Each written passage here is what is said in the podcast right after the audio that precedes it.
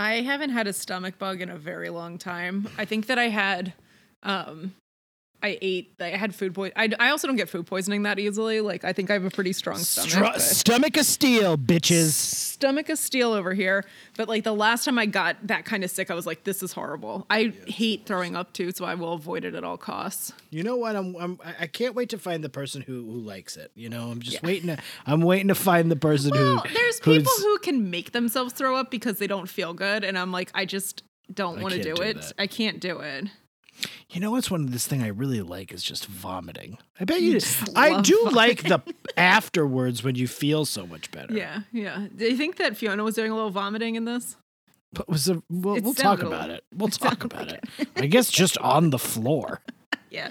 Or You was know, she trying no- to get no it into the? that up. Was she trying to get it in the champagne bottle? That's the other Mm-hmm. question. Looked like she was possibly just like. S- Let's see if I can get this straight in there. I like to think that she has a funnel all, at all times. That she just it's a big funnel. She Uh-huh. just puts it and then she just yokes right into the fucking champagne bottle. Fiona, Fiona Apple. God bless Coyne. you. Fiona Apple coin. Fiona Apple Coyne. She's the daughter of Wayne Coyne and Fiona Apple. Yep, that makes sense. That's how that works. I that would not be the weirdest coupling of all time, to be fair. No, no, it wouldn't. You're right. Not like Anya and Dr. Chris. dude they they were they were right there they got it almost completely right and then the and then they have that fucking last scene and i'm like Yeah. what are you doing you played this these cards right you did Mhm. this right and then Just we'll talk all about up. it Yeah. Whatever it takes. That rage will get you through.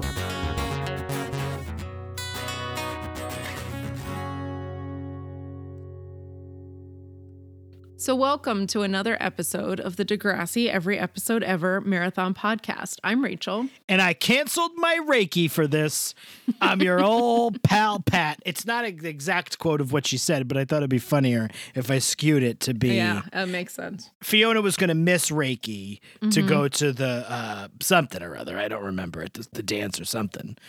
Was it? What was it? No dance this week. What was it? Rehearsal? Oh, She was going to miss Reiki for yeah going over the play with Adam. Mm-hmm. Mm-hmm. And she was But okay your- with that. Your old pal Pat having a drink, living it up. Monday night, wild and crazy. Monday Night Raw, baby. You know how it goes, right, Rach? Mm-hmm. You know what I always like to say on Monday nights. What's that? How you doing, Rach? What's up? Tell me about it. Tell her about it. Tell her all your crazy dreams. Up, up, No, the bumba. Yada dee da ba. Fuck Billy Joel. Sorry, sorry, everybody. You love Billy Joel. I know. Billy Joel is uh, coming here and uh, Listen, Sep- boys, don't understand you better coming here in October. You go see Billy Joel if you, if someone gave you a free ticket. Yeah, Oh, hands down, yeah. Free ticket, of course. free ticket. But as soon if he plays, tell her about it. I'm going to get a drink. That's fine. I'm sure he plays for a while too, so you might need a drink break in there somewhere. I recently just looked at a Billy Joel set list because he just did New York, and he and someone always posts the set list. I mean, he And- always does New York. I know, I know, I know, but he does it like once a month, yeah. and they always post. Someone always posts this like thirty-eight fucking songs. I'm like, God Jeez damn Louise. it, that's too many Billy Joel songs. Yeah. That is too many, and one of them is going to be Uptown Girl, and I'm Uptown. I at- don't- mm, I'm no. Uptown out of there. Mm-mm. That's the time that I will go to the bathroom. I guess most songs, Uptown Girl, Uptown Funk. I just, you know what it is? It's because I like Mm-hmm. you don't like uptown. I like You're- downtown, baby. You're a downtown. On a downtown train. on a down. t- t- Tom Waits. On a downtown train. Fucking put Tom Waits on the list of people I sound like. Oh yeah, that's that's true. That's true. Um, yeah, there's a lot of Downtown good downtown songs. Do what you were doing. That was a good one. Oh yeah, downtown. Everything's great when you're downtown. Da-da-dee-dee. Mm-hmm. On a downtown train. Downtown train, great song, Tom Waits. Then fucking Rod Stewart covered it and made it the worst. Ugh. Just like Rod Stewart covered B- Bob Dylan's Forever Young and made it like the fucking oh, sappiest. Oh gosh, yeah. Do you know that I didn't even I okay, this is honest. I know that Rod Stewart song because my mother loves Rod Stewart. And I can fuck with like early Rod Stewart faces. Yeah, there's some, there's some good Rod Stewart out there. totally a hundred percent. But that Mhm. late eighties, nineteen nineties Mm-mm. shit and then beyond is just like it's embarrassing, right? Mhm. It's like Stevie Wonder with I Just Called to Say I Love You. It's come on. These are Yeah, bad yeah. songs. So I know that Rod Stewart version of Forever Young. Mhm. And I know the Bob Dylan song, obviously, because I love Bob Dylan. And I it was years before I even realized they were the same fucking song. I didn't even know there was a Bob Dylan song, but Oh, I'm not. Yeah. It's an old Bob Dylan. It's Mhm. also that Bob Dylan song, the Ver- Forever Young, is the theme song to the great television show Parenthood. Oh. So. yeah, I'm listening, keep you always. May wishes all come true. May I myself for a thousand little dollars do for you. And then you got Bob Dylan like, forever young. Get the fuck out of here, Rod Stewart. I think I just said Bob Dylan again. You but did, I you meant did, Rod yeah. Stewart. Rod I the know. Mod. Give me Maggie May any day of the week, though.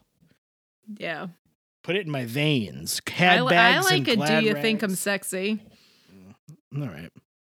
It's fun though. It's fine. I'm not mad at it. But that 80s at night vagabond heart era fucking Rod Mhm. Stewart is the worst. When the ocean me oh fucking bring over some of your old Motown records. What a fucking what a disgrace. You trying to cover fuck bring over some of your old Motown records. Get out of here. Fun fact I learned about Rod Stewart from I think Trivial Pursuit. I can't remember. It was something like that recently. Um, is that he was going to be a professional soccer player. You learned about how they had to pump his stomach because he had so much cum in his in his belly because he blew too many guys.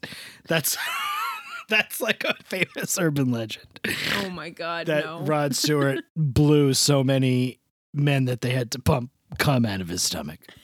I think it's Rod Stewart that that's that story is. I've never heard it about anyone. So And then he be- also took a rib out so he could suck his own dick, and then put a gerbil in his butthole and uh, uh, to get it removed. Those are other ones. Do you not know any of these urban legends about famous people? Well, I know the rib one, but about Marilyn Manson. Yeah, that's what I know. I'm taking them all And, just putting them into You don't know- Yeah, I don't know the gerbil one, that's for sure. Richard Gere. What? It's not true. it's obviously not Richard. Gere put a gerbil in his butt? that Richard Gere put a gerbil in his butt and it got stuck. He was there's oh God. this is the urban legend is that people for pleasure. I hope that I am never so famous that people have an urban legend. I think like you're gonna. I think you're okay. I think you'll be all right. I feel point. like they're Rest also assured, not happening as much with the internet these days. if you manage in your lifetime to get so famous, that will be amazing, and I will start a rumor about you. because I, I and just, you'll be like, you'll be showing up on CNN like George Santos's old roommate going. George Santos. George Santos You know, finally Rachel. admitted. He admitted he dressed in drag. He was like, "I was at a festival. I was having fun." Is that bad? Oh I'm sorry God. if that was like a gay uh, accent kind of thing I was doing, but I I've never heard him speak, so I don't know what he sounds like. He sounds like that. the story is that in order to pleasure, a, a way to receive pleasure in your anal cavity. We're back to the gerbil. I'm going to tell you what what the story. I believe. I Uh-huh. believe, and correct me if I'm wrong, broomheads. You're free to do it. I believe it is called felching, Mhm. and what you do is apparently. I don't think any person has ever done this.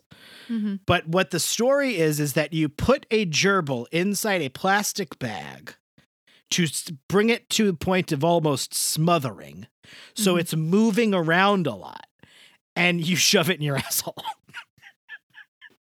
and the story was that that happened to Richard Gere, and he had to go to the hospital, and he had to. I cannot believe that you live in this world and, And you've never heard never this. heard that story. Oh wow. I'm like a gatekeeper of urban legends. Like, how could you not Yeah. know the what about the Felch? I've never heard that before. This is brand new territory for me. There is a reference to the Rod Stewart. I know you don't listen to the Hold Steady, but the Hold Steady referenced that urban legend in a song. That's how like ubiquitous it is. Said you remind me of Rod Stewart when he was young. You got passion and you're sexy, and the punks think that you're dumb. That's part of the song. The guys around the lockers get a story about the stomach pump. The stomach pump being Mhm. uh, they pumped all of the semen out of his Mhm, stomach. mhm. The guys behind the corner, they found the body in a garbage dump. That's my favorite hold steady song. Stevie Good, Nicks. Good. That's good. Oh, it's called Stevie Nicks. Stevie Nicks. Yep. She's she's opening for Billy Joel here in October. Get right out of town. Not kidding. Other way around, my for me, my book. Mhm. Um, I went to high school with a person who I am still friendly with. Mhm. And she claimed that her mother worked in the hospital when she was a nurse in the hospital when Richard Gere was brought in to have the gerbil removed from his asshole. Which hospital was this? I don't know. I, I don't remember. I just remember in high school this person who I won't say because I don't. Do you think it was that kind of person who like makes up a lot of things? Like No, had- not at all. She a was real like serious person. No, otherwise? yes, Okay. she was like a very like stu- like a good. I mean, she was a fun person. She wasn't like Mm-hmm. a stick in the mud dull, dullard, but like she wasn't. No, she, I think that I I think through some course of like telephone, Mhm. she got the story that her mother was there when it happened. You know how, Mhm. how that happens. Yeah, Everybody's, but you know, Richard Gere. Maybe it's true. maybe it's The true. best part of it is the putting it in the plastic bag. Oh yeah, to bring it to almost suffocation yeah. so that it then- is moving around a lot because if it's just regular because if you're shoving it in your ass regular it's going to It's be not stuck. just going to move around. Because I would still. almost think that if you almost suffocate it, then it's not necessarily going to move faster because it might be like hanging on by. Maybe maybe i made that part up. Yeah. maybe that's a telephone story that i got now. Mhm, who mhm. knows? You never know. Should, we should look up filching in the old uh, urban dictionary. We should start spreading rumors about each other. do you know dictionary before it was called a dictionary? It was called a cocktionary that's true. It wasn't it wasn't called the Pensionary. the pensionary yeah sh- fucking uh, uh, dongtionary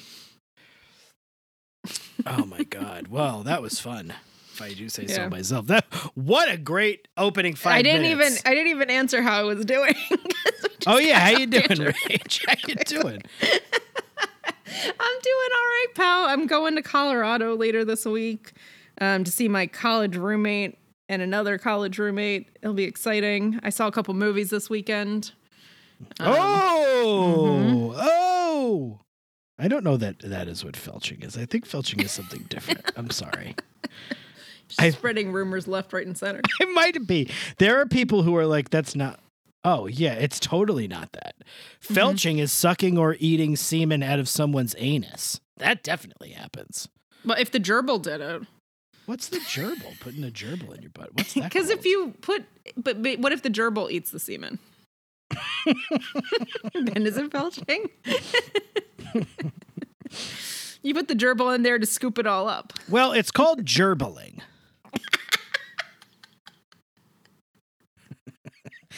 I guess That's a word. this is so funny. This is so funny. Is this on Urban Dictionary?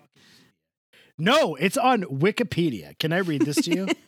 Yes. So I'm also wrong, I believe, about the. I think I may have also made up the uh the plastic bag thing. Okay. So this is what it's gerbiling. Gerbiling, also known as gerbil stuffing or gerbil shooting, is a purport is purportedly a sexual practice of inserting live animals, usually gerbils, but also mice, hamsters, rats, and various other rodents, into one's rectum to obtain stimulation. Some variations of reports suggest that the the this is so good that the rodent be covered in a psychoactive substance such as heroin prior to being inserted. Yet, here's the kicker: there are few documents on how this was achieved or enjoyed, as all rodents have long nails and teeth for digging or burrowing, and naturally try to burrow out of any small spaces. Oh my god. A common version of the story involves the actor Richard Gere and is referenced in various media properties such as Scream, The Simpsons, Wait, it's reference in Scream? I missed Eh, that. Scream, the, yeah, because you didn't know it, so they probably said it, and you were like, "Oh, I don't even know this." And The Vicar of Dibley. The Vicar of Dibley. So I guess it has. I guess they don't put it in a plastic bag; they rub heroin on it. Those are similar. Yeah. Sounds reasonable. So you saw a couple of movies, Rach. We're going to get into our movie. Yes. Uh, It, it's at the movies with Pat and Rachel. So tell me, okay. So what did you see? Did you go? Did you see anything with Kirsten Cinema? I did go to Cinema Sundays. Oh, I got to guess. So I Okay. saw I watched one movie at home and I Okay. watched one movie at Cinema Sundays. Okay, what did you watch at Kirsten home? I don't need to, Sundays. to. I don't need to guess that one. Banshees of Inisherin. Yep. Mm-hmm. Because I was texting you about Colin Farrell's eyebrows. So Oh, you right, you were. that one. You were. I did forget when I guessed that, but I knew we had talked about it. You had said it was on your DVR. Mm-hmm. what did you think of it? I liked it a lot. Um, But well, no, I laughed a lot at it. Um, both of my parents didn't like it as much, and I see their point, and I'll tell you why. They're like, well, be careful of spoilers. Mhm. spoiler if you haven't seen this movie, but also if you look up anything about it, you might see a, something about this movie.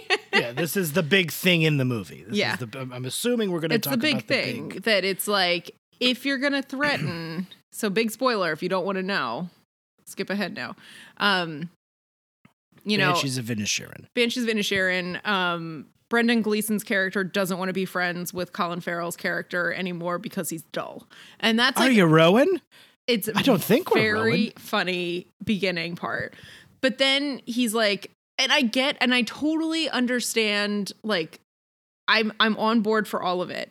The thing that i have trouble with is like if you want to play music why the fuck would you cut your fingers off? Well, he's because because I totally think I totally buy it. First of all, he is paralyzingly depressed. yeah So he's sabotaging himself of the one thing that brings him joy because it's like a movie about mental illness and terrible depression and the way the Irish approach depression, which is to just fucking not say anything about it and sit quietly in a room and act like nothing's wrong.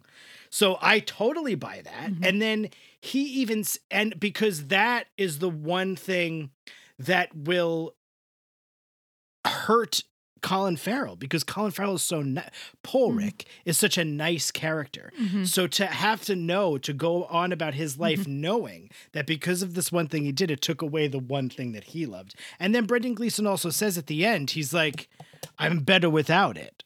I'm I'm actually relieved you've taken it away from me. So there's so much work. It's so to me, it's just about his depression mm-hmm. and how ev- this is inevitable. It's mm-hmm. so much not to, from my perspective about Colin Farrell mm-hmm. as it's about Brendan Gleeson's character sabotaging himself in his life from the inside out. and i like i had less of a problem with it than they did. But the thing that i find strange is that he was actually doing really well with the music though. So it's like why the self-sabotaging if he's actually writing these like this song he's so proud of and stuff it seems like a little bit of a shift and like they almost didn't i felt like they didn't quite give me enough of like the believability of But I think it's because they don't want to like. F- I don't think they want to beat you over the head with it. I think they want you to get there on your own. Mm-hmm. Well, they really mean, beat me they- over the head with having to look at that hand. Oh God, it was great. it was great. Throwing his fingers at the fucking door. Mm-hmm. First of all, you're right. The open, the beginning of the movie is so funny, It's and so then funny. it's devastating. Yeah. that scene. I think first that all, shift is also hard because you're like having a well, laugh and then tonally- you're like, oh yeah, and then it's like, purpose, oh, and no, no, no. And I'm not saying that's, I'm just saying it is a hard shift to kind of take in as a viewer. I think it's a very much also like it's manic depression. It's like highs and lows. So it's Mhm. like he is like that's the movie does that too. It takes you really high. It's Mhm. funny, it's comedy, and then all of a sudden and then it's like devastating and the darkest I, it's it's very dark. Mm-hmm. And it's so sad like when uh, spoiler alert again. We're still talking about Banshees of Inisherin, everybody. If you if you if you've skipped put a- it in ahead a bunch, if you skipped ahead a bunch and we're like, oh, they're still here. The scene when poor uh, Dominic is like tells the sister, you know, maybe you want to fall in love with a boy like me, and then she says no, and he just goes, well, there goes that dream. Oh, Oh! I know that was really hard. oh, what a scene! Yeah. That actor, oh, Barry Keoghan. Mm hmm Kudos, kudos, kudos. I love when Siobhan goes to Brendan Gleeson's house to give him his finger back. Yeah. and he says something in passing about how Colin Farrell's character is so boring, and she just goes, "You're all fucking boring." I was thinking about it and I was like, you know, try to picture what it's like to be in Ireland in 1923 on a remote island where there is so little to do. Hilarious thing, and I I said this, and then I found out that a lot of people also said this. Until they showed a calendar that said 1922, I was like, "Is this modern?"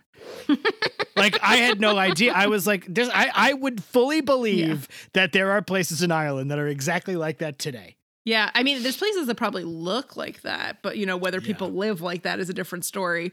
Um, I pretty quickly tapped into the fact that this wasn't today, but I couldn't age it because the clothes didn't look particularly Well- any era, which was hard. And so I Mhm. I was like, this doesn't feel like today. And there was a few things about the pub. I've been to like old really, really, really old pubs in like rural England, and they still look more modern than that. Like, Right. you know, like they're an old Yeah. building, but there's like modernized things in it. So I was like, something, this is old, but I can't tell you what it is. So I looked it up pretty early on. I've seen it twice now, and uh, upon the second viewing, had I been paying better attention the first time, you'd know because it's this Civil War shit is Yeah. talked about like right on, away. yeah. It's like the one of the first things they talk about. So that's my own stupidness. Speaking of the Irish, Mm-hmm. I watched a documentary. Mm-hmm. About you so too. we just talk. We just talk about movies now. Like this is what we, we just do. well, this we now? have a Like, movie bit. So our watch show. our, our, our, our, watch pile. I guess corner. we do a sh- we do a show about a TV show, so we can talk about what else Yeah. we watched. So did you watch a If every- documentary about U2? I did not, but if everybody hates this, let us know and we'll stop doing it. But eh, we're indulging it right now because we're into it. No, I watched a documentary. I'm going to tell you the title, and then you're going to tell me who the documentary is about because you're going to know right away. Um, the documentary was called "Nothing Compares." You don't know who it is. No, I do. It's Sinead O'Connor. It's the great Sinead O'Connor. Oh my God, what a what a brave artist who lived with nothing but inte- lives. She's still alive Mhm. with nothing but integrity and did not give a fuck about what it did for her career prospects Yeah. or her money. Um, the movie is very interesting because it covers her life up until 1993 and then conveniently just goes that's it like they don't they don't really they go through the fight the real enemy scandal Mhm. quote unquote and then sort of like and and now her all the things she said obviously she was right and she fought for these things and now everybody's fighting for these things and how ahead of her time she was but they failed to talk about the the, the pursuing right? Pursuing? Mhm. 25 30 years 30 is that 30 years? Oh my god. 1993 is 30 years ago. Well ensuing would be coming. Oh Yeah. yeah, the yeah the ensuing 30 years. Yeah, ensuing is Where- after. Mhm. where things you know went a little haywire so yeah Sinead O'Connor nothing compares it's a it's an interesting movie it's not the best Okay. movie of all time but if you like Sinead O'Connor there's a lot of great performance Mhm. video of her doing like Mandinka on top of the pops Mhm. and at the Grammys, which is so good. What Mhm. just good stuff if you Mhm. like Sinead O'Connor. So you went to cinema, Kirsten Cinema yes, Sundays. I did. Went, I went to Kirsten Cinema Sundays. so you went to the movies with Kirsten Cinema, and you saw. Good luck guessing you this. Saw Triangle of Sadness. No.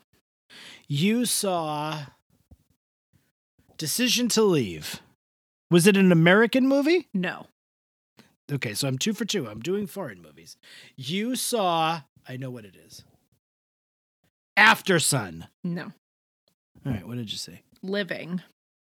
Oh God, that's basically an American movie. It's just British. You can't. It's just British a- by a Japanese director. The British remake of Akira Kurosawa's f- great Ikiru, one of the great movies ever made, starring who's the guy Bill is Nighy. starring in it? Bill Nye. yeah, not Bill Nye. Bill Nye. Bill Nye. hmm Uh, I've heard good things. What did you think? It was a very enjoyable movie. I felt like the Hmm. end was a little drawn out. Like it, it was a like a slow wrap, but like it was a it was a good Mhm. movie. I enjoyed it. Are you going to seek out the Akira Kurosawa's original film? Not of, uh, right now, Living? but I would I would maybe watch it later. It's a great movie. Mm-hmm. I'm sure Living is great. I'd be very into seeing that. I would not have got that though. You're right, especially when you were like, it's not an American like, American Mhm. movie, but it's like a British guy speaking American. You know, he's speaking American, right? Um, I mean, he's got the accent, so It's me. I'm living. It's me, Bill Nye. I'm living. my kids, my kids hate me. My kids don't want to speak with me, Eh, and I've got to get through the day before I die. Got cancer. Does he have can? Is that what he has? Cancer. he has cancer. got cancer. So got, got a bit of cancer. That's what they say. A bit, a little bit of cancer. Just a little, a wee bit, a wee bit of cancer. Oh, it's got a wee bit of ca- cancer. No, Akira's I can't- on HBO Max right now. In case you want to watch it, so I own it on Blu-ray, oh, you would.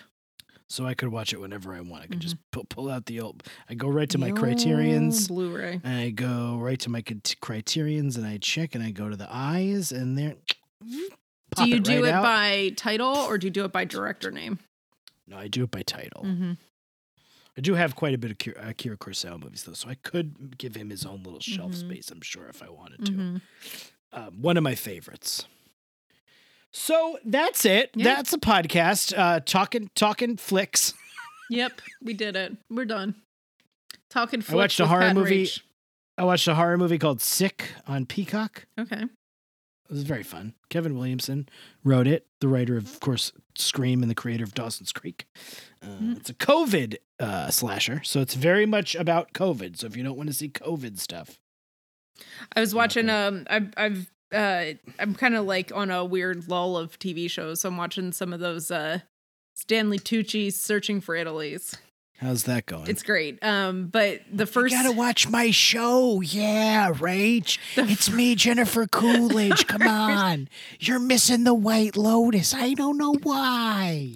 the first. It's a great show. the first season of Stanley Tucci's show was like in 2020, 2021. So there's a lot of masks in it and there's a lot of elbow bumps. And I'm like, this feels Yeah. so dated now. like, I started watching that 90s show on Netflix and it's fucking great, by the way. really? It is like Really? so funny. The char- the characters are awesome. Mhm. It's look, it's a, it's it's a it's a multicam. There's a laugh track. I'm telling But- you, yeah, did you check out Night Court yet, though?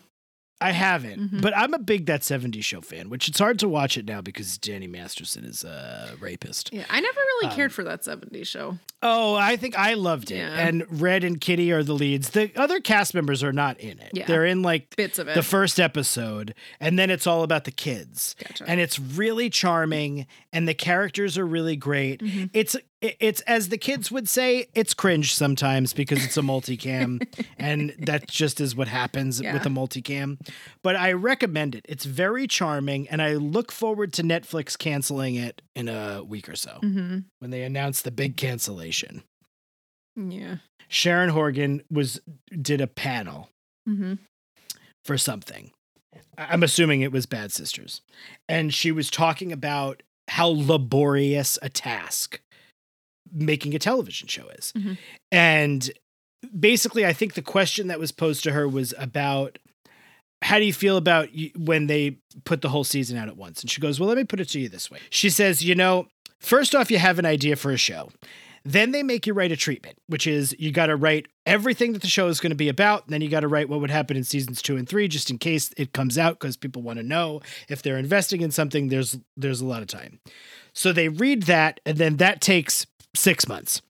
Then, if they like it, finally they greenlit a script. Then you write a script by yourself or with a partner, and they give you notes three times, and that takes six months. So now you're a year, you've done nothing. She goes, then, if they like that, they make you shoot a pilot. And no guarantee it's getting picked up. So you go, you shoot a pilot, you uh you get notes on that, three months. So then after the pilot's done, if they like it, they decide, hey, we want to do the show. Now you got to get a writer's room together. You got to get all the scripts written before they shoot anything. This is another year. So now you're two years. Then you shoot the show, pre production. All of this takes at least six months. You're editing. She's like, basically, you work on a show for a season of a show, the first season. After that, it gets easier. But mm-hmm. the first season could take around three years. And then she goes, and then somebody calls you and says, we're going to put it all up on, t- on, on a streamer in one fucking night. And she's like, fuck you. fuck you. I just spent three years of my life Working on this this thing. thing Yeah. that you're just gonna like dump into the world and for some everybody to watch in one night. And some things take longer than others also to write and and shoot too. Like uh Some things take longer than others. my favorite my favorite Smith song. Um like I Some remember things take longer than others.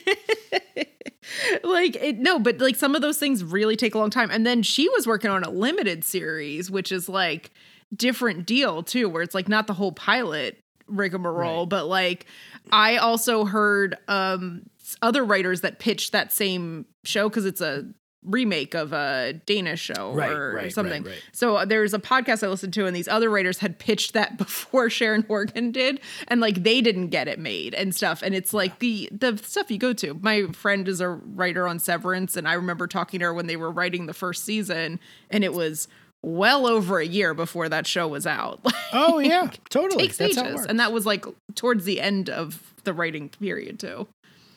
and then they dump it all onto a fucking streaming service in one night with no fucking marketing and just say, "Here's a thing." Well, you know what's Whatever. funny? I find too is like there's some shows like I really liked. um Actually, this is this will be a good time to talk about the whole Degrassi Chicago HBO stuff. Fire. You like Chicago Fire. But I like I Fire. really liked um Chicago Fire.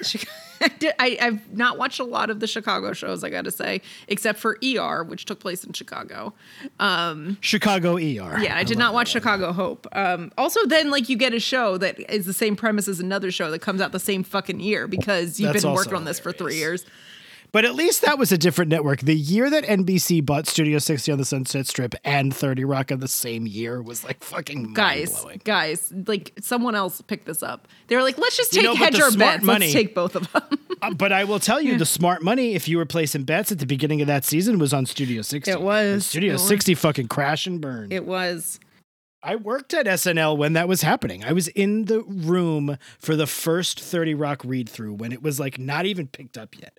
She had just like was just like workshopping the pilot. Wow. Um, I uh liked the Golden Compass series, uh, his Dark Materials. And that third season just appeared on HBO with no marketing. And I'm like, how much money? This show was not cheap to make. Like, how much money did they spend on this? And they didn't invest anything into marketing it. But I think that's also the new HBO Warner Discovery CEO. Yeah, they're a mess. They're a fucking They're a mess. They don't know what they're doing. Uh, yeah, and I know a lot of people like this is the Degrassi podcast. I know a lot of people out there are really upset about what happened with Degrassi getting cut, but it I mean, it was going to happen. It was inevitable Yeah. once they knew that merger was happening. And it doesn't mean that it's never going to happen. It's just another network needs to pick it up.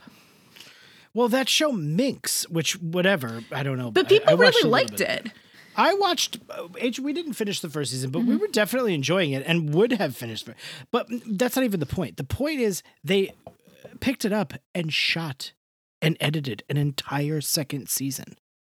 It's done. It's in the fucking can, and they were like, "Nah, we're not going to air it." What? And then they removed It's getting picked content up from their streaming. Like you can't even like see the leftovers now. it's ridiculous. And I, I there must be nothing more depressing than knowing that you've made something and it's not going to be released. It's one thing when something gets cut before it's done. Fine. It's another thing when you've put all this effort into it and you can't even show it. Well, see, but like that goes back to though, like when I mean, these things ended up running in syndication, Mm-hmm. but like when we were kids, shows were on and then they were gone. Yeah, yeah. You didn't watch them again unless like Nick at Night picked them up and then you watched them again, you know? Yeah. But that was kind of the way it was. So, I mean, Yeah. And I mean, and then we switched But into like. Netflix DVDs. Well, you could buy DVDs of or VHSs sets of like TV shows. Baby. VHSs. I had a lot of sets of TV shows on, Mm-hmm. on DVD, I will say. Oh, my parents still have a lot. I'm like, do you guys really need this? But you never know if you're going to be able to see it somewhere. No, they gotta watch. They gotta watch Buffy whenever they want to Yeah. watch Buffy. They have it. Thank God they have all the Buffies. They do not have Buffy, but I'll see if they, they, have Hill that. Street Blues. Hill Street Blues, probably. They don't have Hill Street Blues on DVD, but they did like that a lot. I have all the Buffies. If they need them, they could borrow them from me. Okay, I'll let them know. I also have all the Gilmore Girls on DVD. I bought. It, it came in a carrying Is case. Buffy streaming? Yeah, yeah, yeah, yeah. Yeah, well, like So is Gilmore Girls. 30 something and Homicide are traditionally the shows that are impossible to find. and also Northern Exposure. oh, yeah. Someone was talking about Northern Exposure the other day, the pilot for it, and I was like, I don't think I've ever seen that, but it's not streaming anywhere. I loved Northern Exposure. I used to watch with my mom. I used to think because that came out around the same time as Twin Peaks, I thought they were the same show. Well, it was like the answer to Twin. It was like the safe, sort of like answer. CBS's safe answer to Twin Peaks, Mm-hmm. where it was like still a little quirky. Yeah, CBS, my favorite network for So Help Me Todd. Oh, how's so help me Todd going? Didn't watch last week's. Oh, come on. no updates. So help me Todd. I guess we should get back to Degrassi proper now. Do you want to talk about David Guetta? We're gonna talk about David Guetta for fucking sure. Rach, before we we do that, we are not here to talk about a whole bunch of shit that we just talked about. But what we are here to talk about is Degrassi. More specifically, Degrassi episodes 1033, 1034. They're the 33rd and the 34th episodes of the 10th season of Degrassi. Period. Uh, they're the 219th and 220th episode, but because of all the two parters, it's the 163rd episode of Degrassi. The name of the episode is When Love Takes Over by David Guetta. David Guetta, I think. I don't think it hit the U. I don't know. I've not heard it pronounced ever. I'm going to go with David Guetta. Mhm. And I know where this is going. And I think it's going this way for two of us. But Rachel, what is your favorite David Guetta song? I I know a few from. I can't quite hear you. Sorry, go ahead. I know a few I was purposely staying away from the mic to do like as so it would almost be like in the background. it in was the background, scoring. like, gotcha. Um, I know. I only know a couple of songs from uh, the grocery store slash spin classes slash the mall. Um, the mall. but I go to the mall now because I live in the suburbs. So when I have to return my clothes to the store, I have to go to the mall. You have to Mall's crowded. Still got old ladies walking around in the so in it's circles. it's a pseudo urban mall so it's not like one of those ones that's in the middle of a big parking lot there's like parking garages and it's a little bit hectic and but yeah i go to the mall sometimes and uh hear hear you know music playing in the stores in the mall. Sure. that's like Sure, that's you would. things. that the grocery store the spin class um the the only song i actually really know is uh titanium with sia that was the number one song on Apple Music from David Guetta. Oh, when I really? looked. yeah that's the only one that i actually really know and i was like i don't mind that song So that's your favorite Yes, I Titanium would- featuring Sia. I would say that, yes. Um, my favorite is When Love Takes Over, featuring Kelly Rowland. When Love Takes Over. yeah, yeah. the song from this episode. But here's my thing. I have no interest. I'm just it, it's look, all of your songs, you don't sing any of them. So why are they called David Guetta songs? featuring You don't hear, like, so-and-so. like here's like look he's the dj look i'm doing air quotes but really all he is is the producer Mhm. of these songs so it's not like all of like like Blood Sugar Sex Magik was not a rick rubin album yeah. The fucking Red Hot. I mean, maybe he writes the lyrics. I don't know. He maybe must. That's what But- I'm guessing. I just don't. I'm very. Un, I am largely unfamiliar with the world of DJs Yeah. and electronic music, dance music, EDM music, as the kids call it. I think Yeah. I used to call it. We used to call it techno music when we were young. Yes, those that was back in the day. We had the You would- Chemical Brothers. you would take some E Twin. at the- Yeah, At the techno rave, and now kids do Molly. Speaking of techno rave, I on an episode of that 90s show, they go to a rave and Mhm. because it's a three camera sitcom and it's like sets and they can't afford a lot of extras, it is like so sparse. This is one of the points where I was like, this move, this show is this is this does not look like a rave. It was so bad. It was like so brightly lit and it's just all like little pockets of people dancing. Oh my God. funny. But yeah, we had our Aphex Twin. We mm-hmm. had Fatboy Slim. You remember? The crystal we method. We had the Crystal Method. We had everybody gotta get it with these black rockin' beats. The Chemical Brothers. We had the Lo Fidelity Allstars. oh gosh, yes. Those were our David Guettas. So I didn't really like that music then. No, And and sure that and that music had like an it edge over this. Like it's the same pop debate though, almost because this stuff is much poppier than a lot of that. Art the David Guetta was. stuff. Is. yeah. Sure. Yes. Yes. The David Guetta stuff feels like, yeah, these are just like songs he wrote that famous people sing. There's Yeah. a Justin Timberlake one. You know, there's a, you know, who was a good one who I know you probably loved back in the day was I Am Your Fire Starter, Your Twisted Fire Starter. Oh, the Prodigy. Psychosomatic Addict Insane, right? Yeah, I was not a huge fan of them. I'm surprised because that guy's so British. Yeah, but he was just also wild. Breathe with me. scary. He also has a super hot wife, or he did. Oh, really? Yeah, he married like a supermodel. I don't know if he's still married to her or not. Their music was just very intense You loved that song "Smack My Bitch Up" I with the bet ya. music video for it.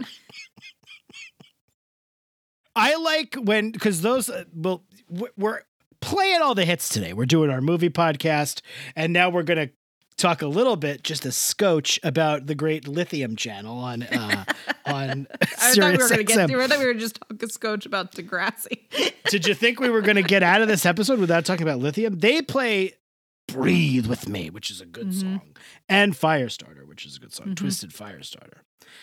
But that guy was scary looking. He was, and it, they were very intense. I, you know, I was like twelve or thirteen when uh, "Breathe" was a single. Ooh, breathe the pressure. Come play the game and I'll Mhm. test you. I think they played a insane. festival that I saw when I was a teen. Oh, there you go. Well, David Guetta, Mhm. Not my thing, not Rachel's thing. If you love them, I'm happy. I love when anybody loves anything. You know, it Mm-hmm. Great just came for a, little spin class. I gotta say, and When great for the mall. over- You know that song. Yeah, yeah. Mhm. That's a popular song. Yeah, a yeah, yeah. song. But the the titanium one you would know too. I you hear- listened to the first like 30 seconds of it and it didn't ring a bell, but did you I hear that your bulletproof part?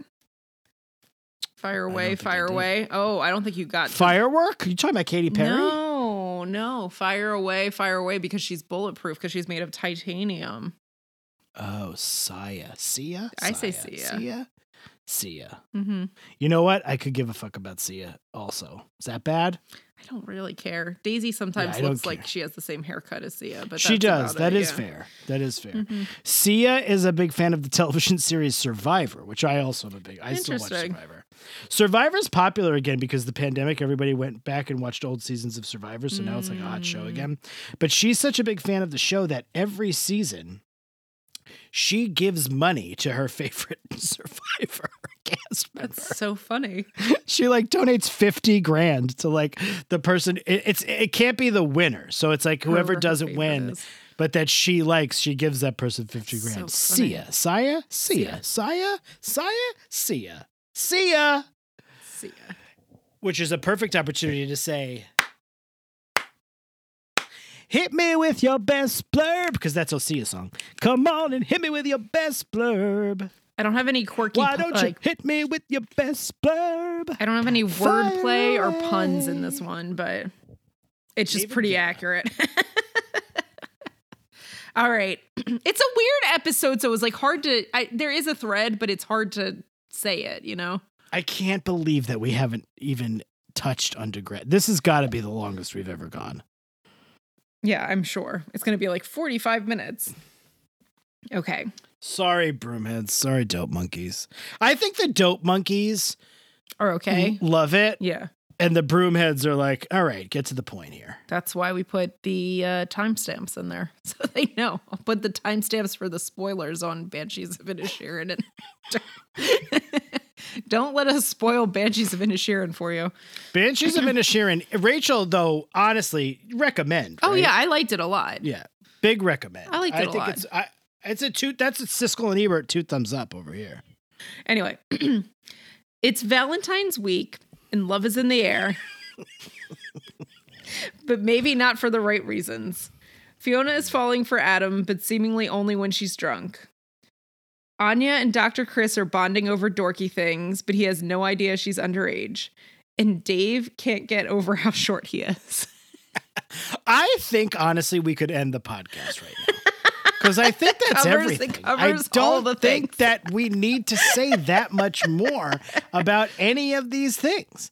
That's what happens in the episodes. Yeah. It's it's a weird episode because obviously there's a very consistent thread through these three stories, but like they're kind of weird. What's the consistent thread? Like it's oh, about these like weird the relationships. relationships, yeah. um Not weird Unconventional relationships. And it's not even unconventional. It's just like the it's like problems with these bud like budding relationships. I am going to say one thing of positivity, Mhm. and I'm going to say I'm not going to. Then I'm not. I'm not going to be like, and then everything else is because I don't. I think these episodes are good. I am really just like in it with these characters now. Mhm. I don't really like. I don't think about the other characters anymore. I don't either. This has like gotten to the point where now I'm just like I care about these people. The ones I care about, I care about these people. So that's a good thing, I think Mm-hmm.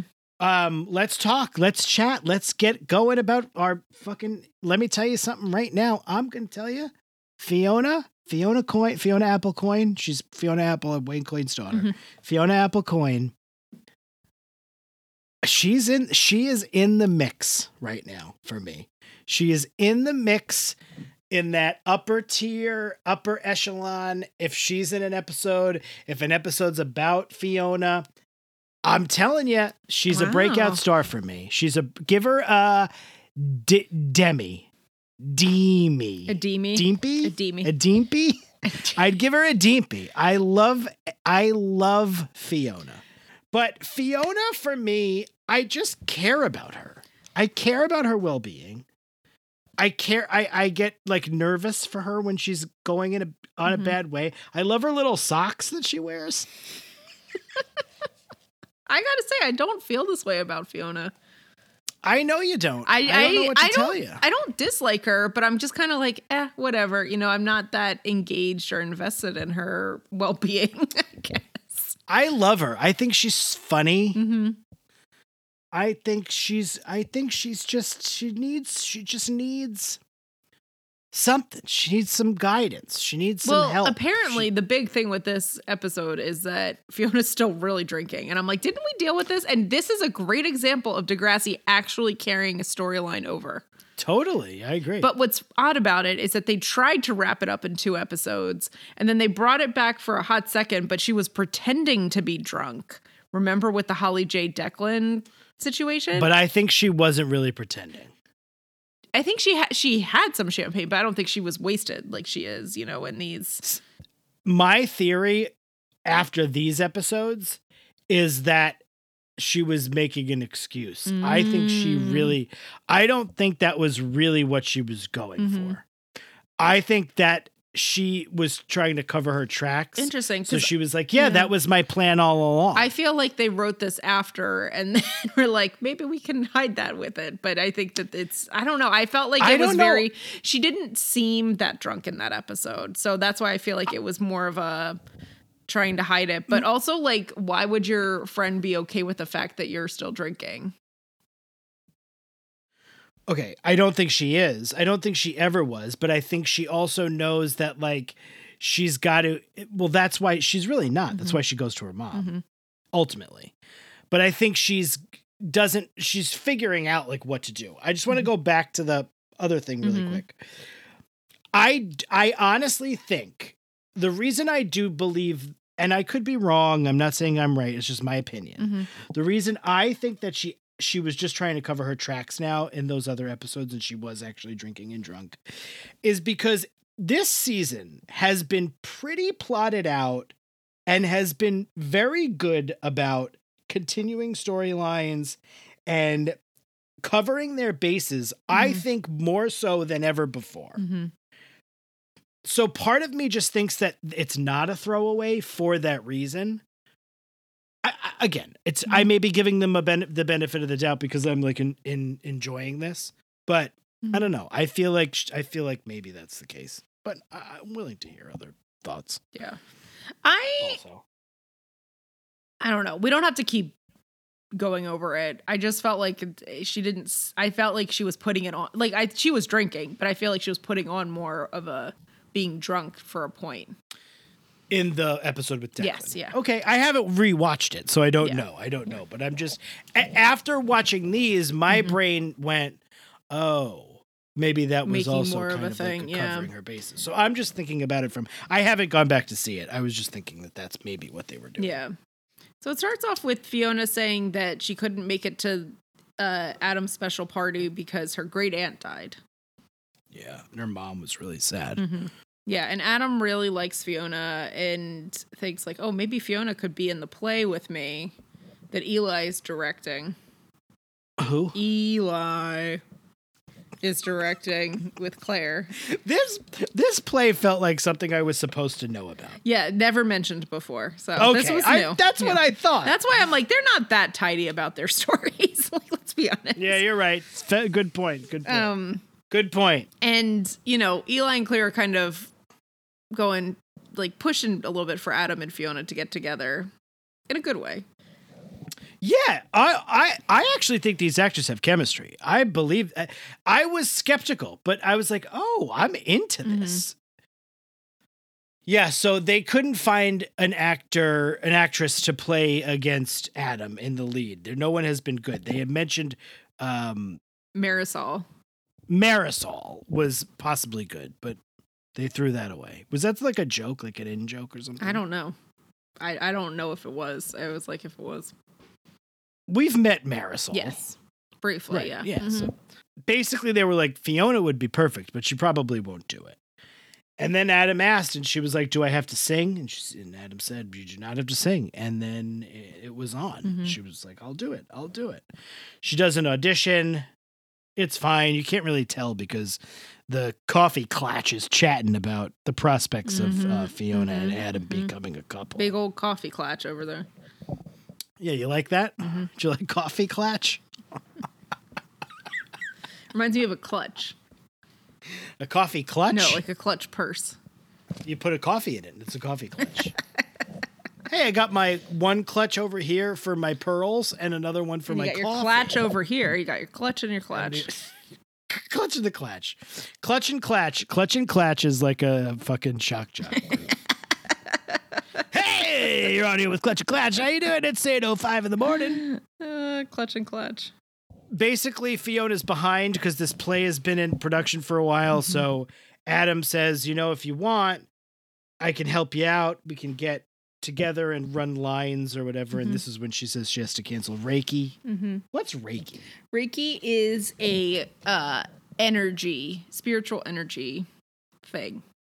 Oh, you're probably into that shit. Then. I don't. I've not done it, so I just know what it is. But you love spiritual energy. I, like the ghosts in the dollhouse behind me. I love that kind of spiritual energy. Give me all your spiritual energy. Whoa. love 311. Love ghosts in the Amber dollhouse. is your spiritual energy. Whoa. Lithium, baby. Coming back. Coming back. You know that amber is the color of your energy came on lithium the other day, and I immediately went, nope. Changed the channel. Changed it to first wave. Oh man, and then if first wave ain't working, I go to Ozzy's Boneyard. Those are my those are your three. those are my those are my three. Uh Adam shows up at Fiona's. Fiona's got a lot of bottles of champagne. Oh my god. She's like right back to where she started. She is like She's like, you- champagne in the water bottles. She's drinking like Well, lame. bottles of champagne. Poor Fiona. Why do I like this character? I don't know. I don't have an answer. So yeah, apparently Adam did not go to the party at Fiona's condo previously that everyone else was at because he's like, "Wow, cool apartment." It is a cool apartment. Let me look at your all of your snow globes you have here. Just a table full of snow globes in Fiona's condo. I have a snow globe. It's got Rudolph the Red-Nosed Reindeer in it. It's a little late for that. It's January 23rd. No, I don't have. I put I put it away, but I have it. See, that's me this. dating the episode, much like in Banshees of Inisherin when they look at the calendar. on the So Fiona, I I like Fiona because I I just think she's like be- a believable. Ca- I don't know. I like. I just find her Some struggles. people like Fiona a lot. I just I don't dislike her. Yeah. She's just not one of my favorites. I, f- I find her a find little her annoying, struggles- but Really, I find her so endearing. I think it's because there's something that comes off as ditzy about her. But that's what I like. That's that's where it is. That's where our Mm-hmm. line is because yes, a hundred percent, and that is what why I like it, and that is why you don't like. it. Yeah, yeah. Um, That's it. We I just just don't- figured. I we just solved the mystery, Sherlock yeah, Holmes. there we go. The ditzy line, I. l- That's like the funny the Mason ditzy line. Mason. Oh. Can you hear this clapping? Can you hear this? This is me, Pat. I'm clapping. You can't hear it? I probably will be able to hear it back on the recording. Oh my God, that's great. Because you know, I always say she's kind of a dum dum. Yeah, yeah, and I don't And like that's that. s- yeah, You are just not in it for, you only want, I want smart ladies. but you don't even like them either that's a lot of the time. I just don't like women in Degrassi. No, that's not true because you like Manny. You like Allie a lot. yeah, you I really like Allie. Allie. Um, you really like Allie. yeah, I there's she something, toes the line. I'd venture to, I would throw out that you like Claire. and I, I do, and I don't dislike Fiona, but the things that I find hard about her character is that they threw us for a loop with this whole like eh, okay first off she's like the rich girl who moves to town and like has is like a socialite and blah blah blah You're a big class warrior. I'm a You- big you class eat the warrior. And then they throw in that like she is depressed and like is no one believes her about all these things and blah blah blah. And then they throw in the whole assault part with Bobby Baloney. And Sure. then um I was watching Stanley Tucci and we were talking they were talking about bologna because they were talking about Mortadella in um Hey! in Bologna. And so now I feel like we have to call him Bobby Mortadella because hey, fucking what the funny thing is, is you brought up Stanley Tucci's Italian show, and I didn't do any fucking Italian. I can't even believe that. I know there's just like they're constantly talking about like prosciutto and parmesan and Hey, Parmesan the Reggiano. The Mason Ditzy line. I Mason Ditzy line is what we cannot cross here. Um yeah, and then Fiona now is an alcoholic. So like they've kind of keep throwing these things at her that I'm like I don't know that I'm like, but can't she just be Fiona? Like, I feel like so many other people have gotten to just be themselves. And with her, it's like these layers that uh, don't allow her to just be Fiona because it's like, But here's it's like the depression and the anxiety and the no one's gonna believe me i'm crazy blah blah blah part of it. And then it's like the alcoholism. And it's like but why can't she, who is she beneath that? Maybe she doesn't know. mm, Maybe Adam is going to help her figure it out. maybe. I don't know. I uh, we'll see what happens with this whole rehab stint. Um Yeah. So Adam's over her apartment. I don't, I'm not going to do two beat by beat, but I do think we have to talk Nah, about some nah, of the nah, nah, important key points. Um, and Fiona's like drinking champagne to warm up a little bit so that they can talk, they can rehearse, Rehearse. rehearse. Um, and she says to um, Adam that she would rather kiss him than any other boy at Degrassi. And she spills. Well, this is after this is after Adam tells her that he's a trans. Yes. And she just says, okay. she basically says, "Yeah, I, I figured it out." She was like, "I." She literally goes, "I'm from New York," because that's this show's like. Yeah. All right, Yeah. say no more. She goes, "I'm from New York. My mom's stylist was Wilma, formerly William, or something." Yeah. Um and And then he says, "That's okay with you," because they're gonna do a kiss bit from the play. Mm-hmm. Yeah. And he says that's okay, and she says, and that's when she says what you said. yeah, that- and she also spills champagne on him. So she runs right and gets. his- She's like, "Oh, I have some a spare set of clothes from Declan. I'll get you Declan's." clothes." Declan, this is very funny to me that she says Declan has a spare set of clothes here. That's funny to me. Like, what do you mean? It is. Doesn't he technically like couldn't he live there? I wouldn't know if I would call them a spare set of clothes. I would say, well, like Declan's got some clothes here, like a spare set. A spare set of What- clothes. what is a spare set of clothes? Oh, I thought that was very fun. I got a very big kick You out of spare. that? It's like You one of the that? eight notes I took was spare set of clothes. Yeah. So they kiss, Yeah, it's hot. and Did you think it was a hot I thought kiss, it was a hot kiss. They had a couple kisses in these two episodes. You know, the next day at school, Fiona's like, "Let's pretend this never happened." Mm-hmm. Yeah. And Adam's upset and then is talking to Eli about it. And Eli's like, oh, Eli is like, oh, in vino veritas. And Adam's I like, hated I don't shit. understand Greek. He's like, well, it's Latin. Mm, I hated all of this. I'm so, Eli is like too much for me. Eli is like I like Eli Mm-hmm. 100%, but like I hate Eli too. Like he's two thing, two sides of the coin, the Wayne coin, There's two sides of the wing. the coin. Fiona coin. um, I, I do like Eli personally, but I understand. I like him too, but of course you do. That would Of course I do, because there's no Mason Ditzy line there. No, it's fucking Mason pretentious line.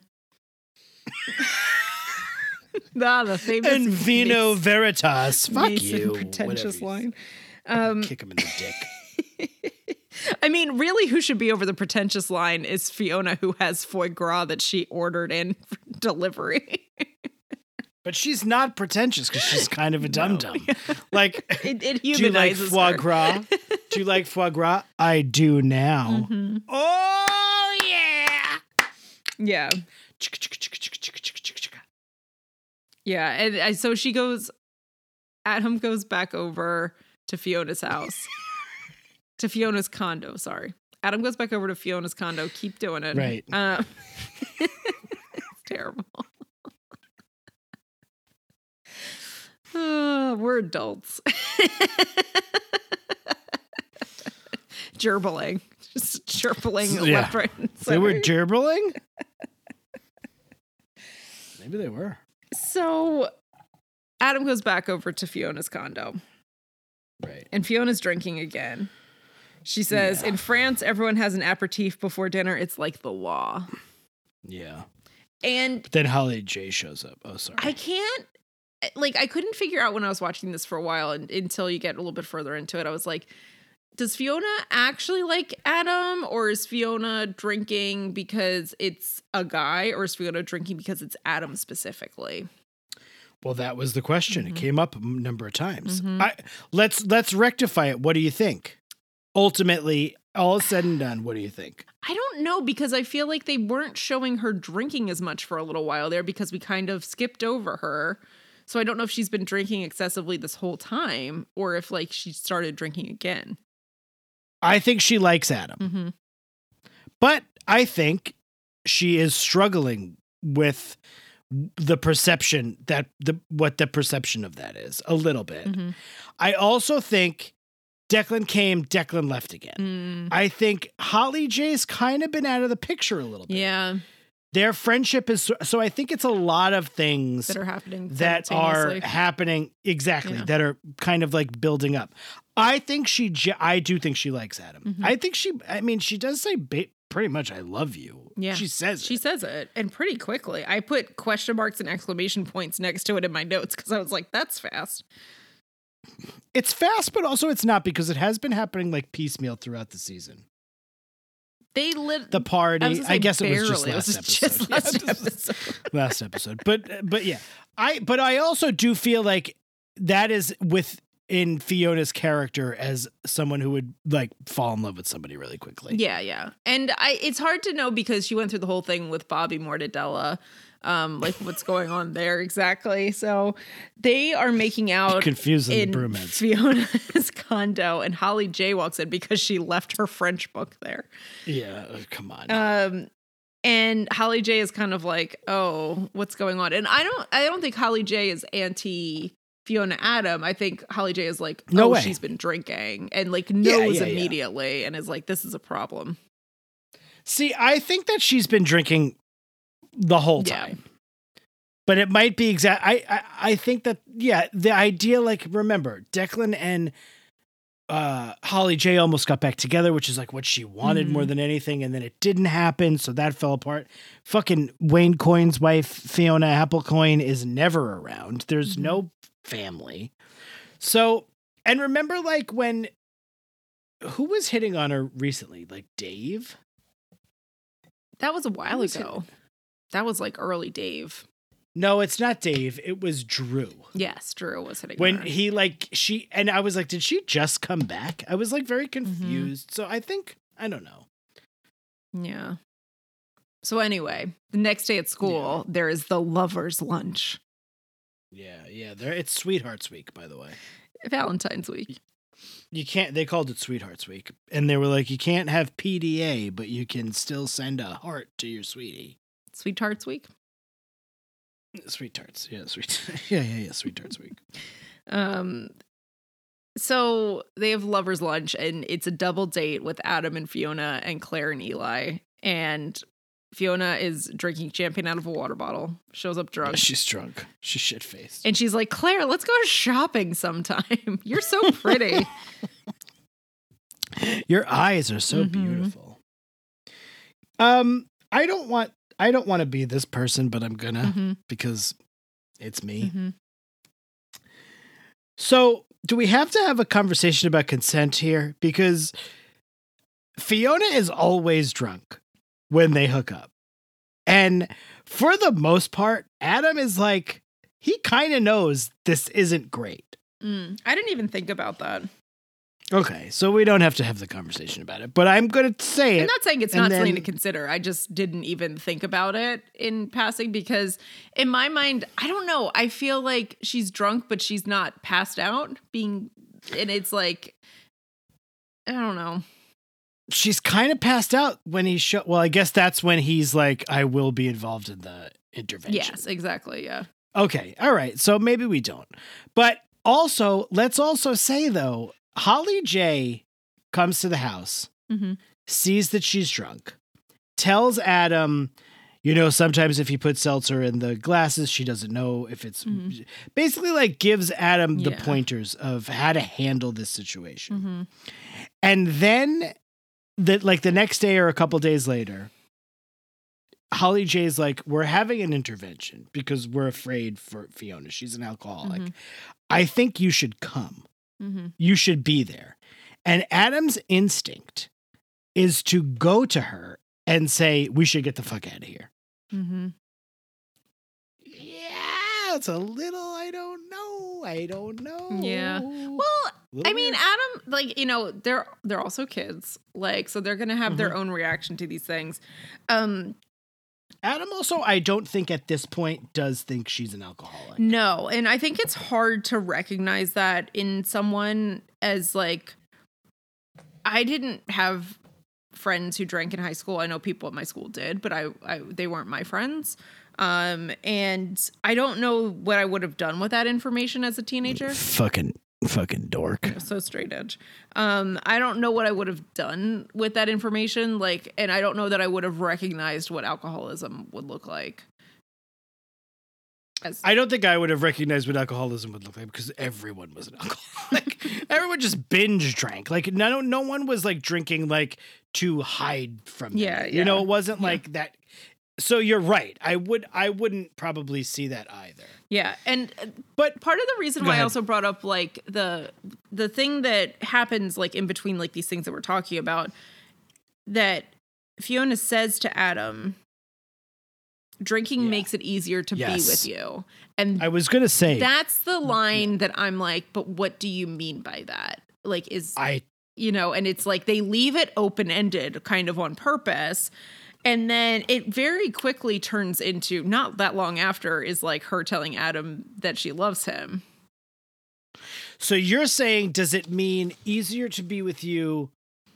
because of being like through this abusive situation and not wanting to be with anyone because Adam is trans, like because she doesn't really have feelings for him. Like they don't really. It's like it could mean a lot of I kind of like that. I kind of like that they leave Yeah. it open ended for you, and sort of don't answer the question.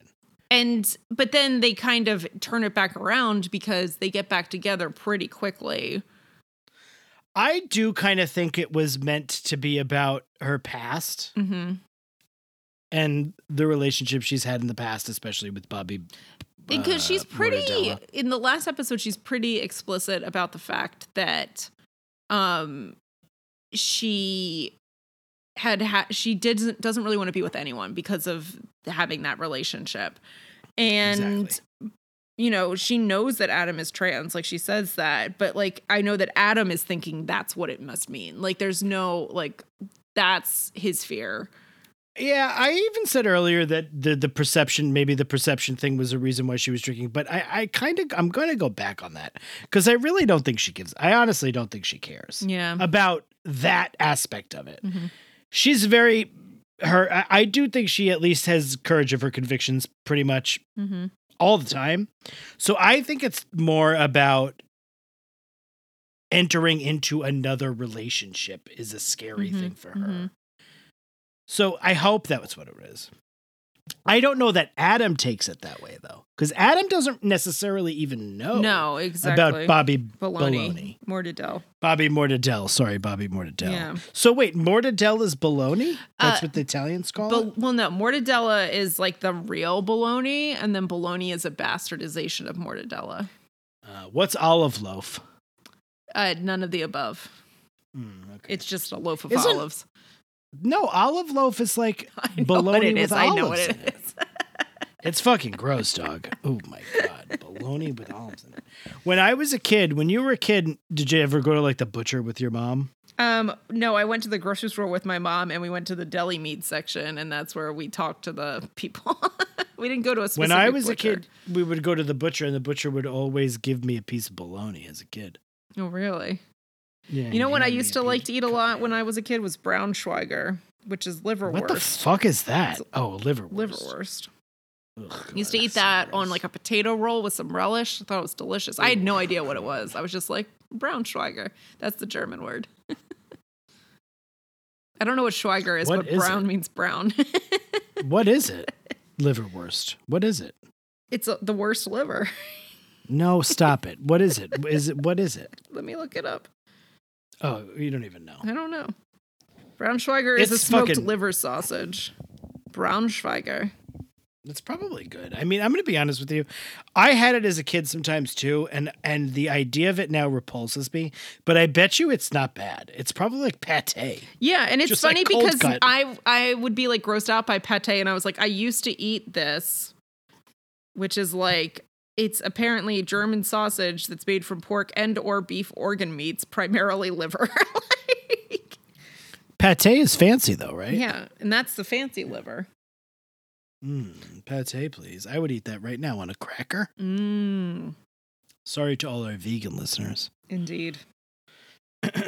Fiona, we still have two more stories to talk about. Yeah, she she's like passed out, um, and that's when and she's like puking, uh, kind of coughing, and like sounds like she's throwing up lightly. Adam tells her, base doesn't tell her there's an intervention happening, but says to her, we should get the fuck out of here. Yeah. So she's like, I want to go home and change my clothes because I'm in this dowdy ass uniform. Well, this is like before that. Holly J says to Adam like that Fiona's an al- alcoholic, and Adam's enabling her, which I was like, that's harsh. Like they barely know each other.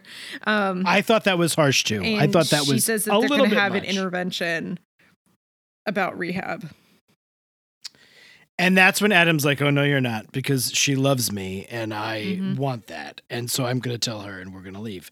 She doesn't tell her it's an intervention, but he says we should go. She says, "I want to go home. Meet me at the house." Mhm.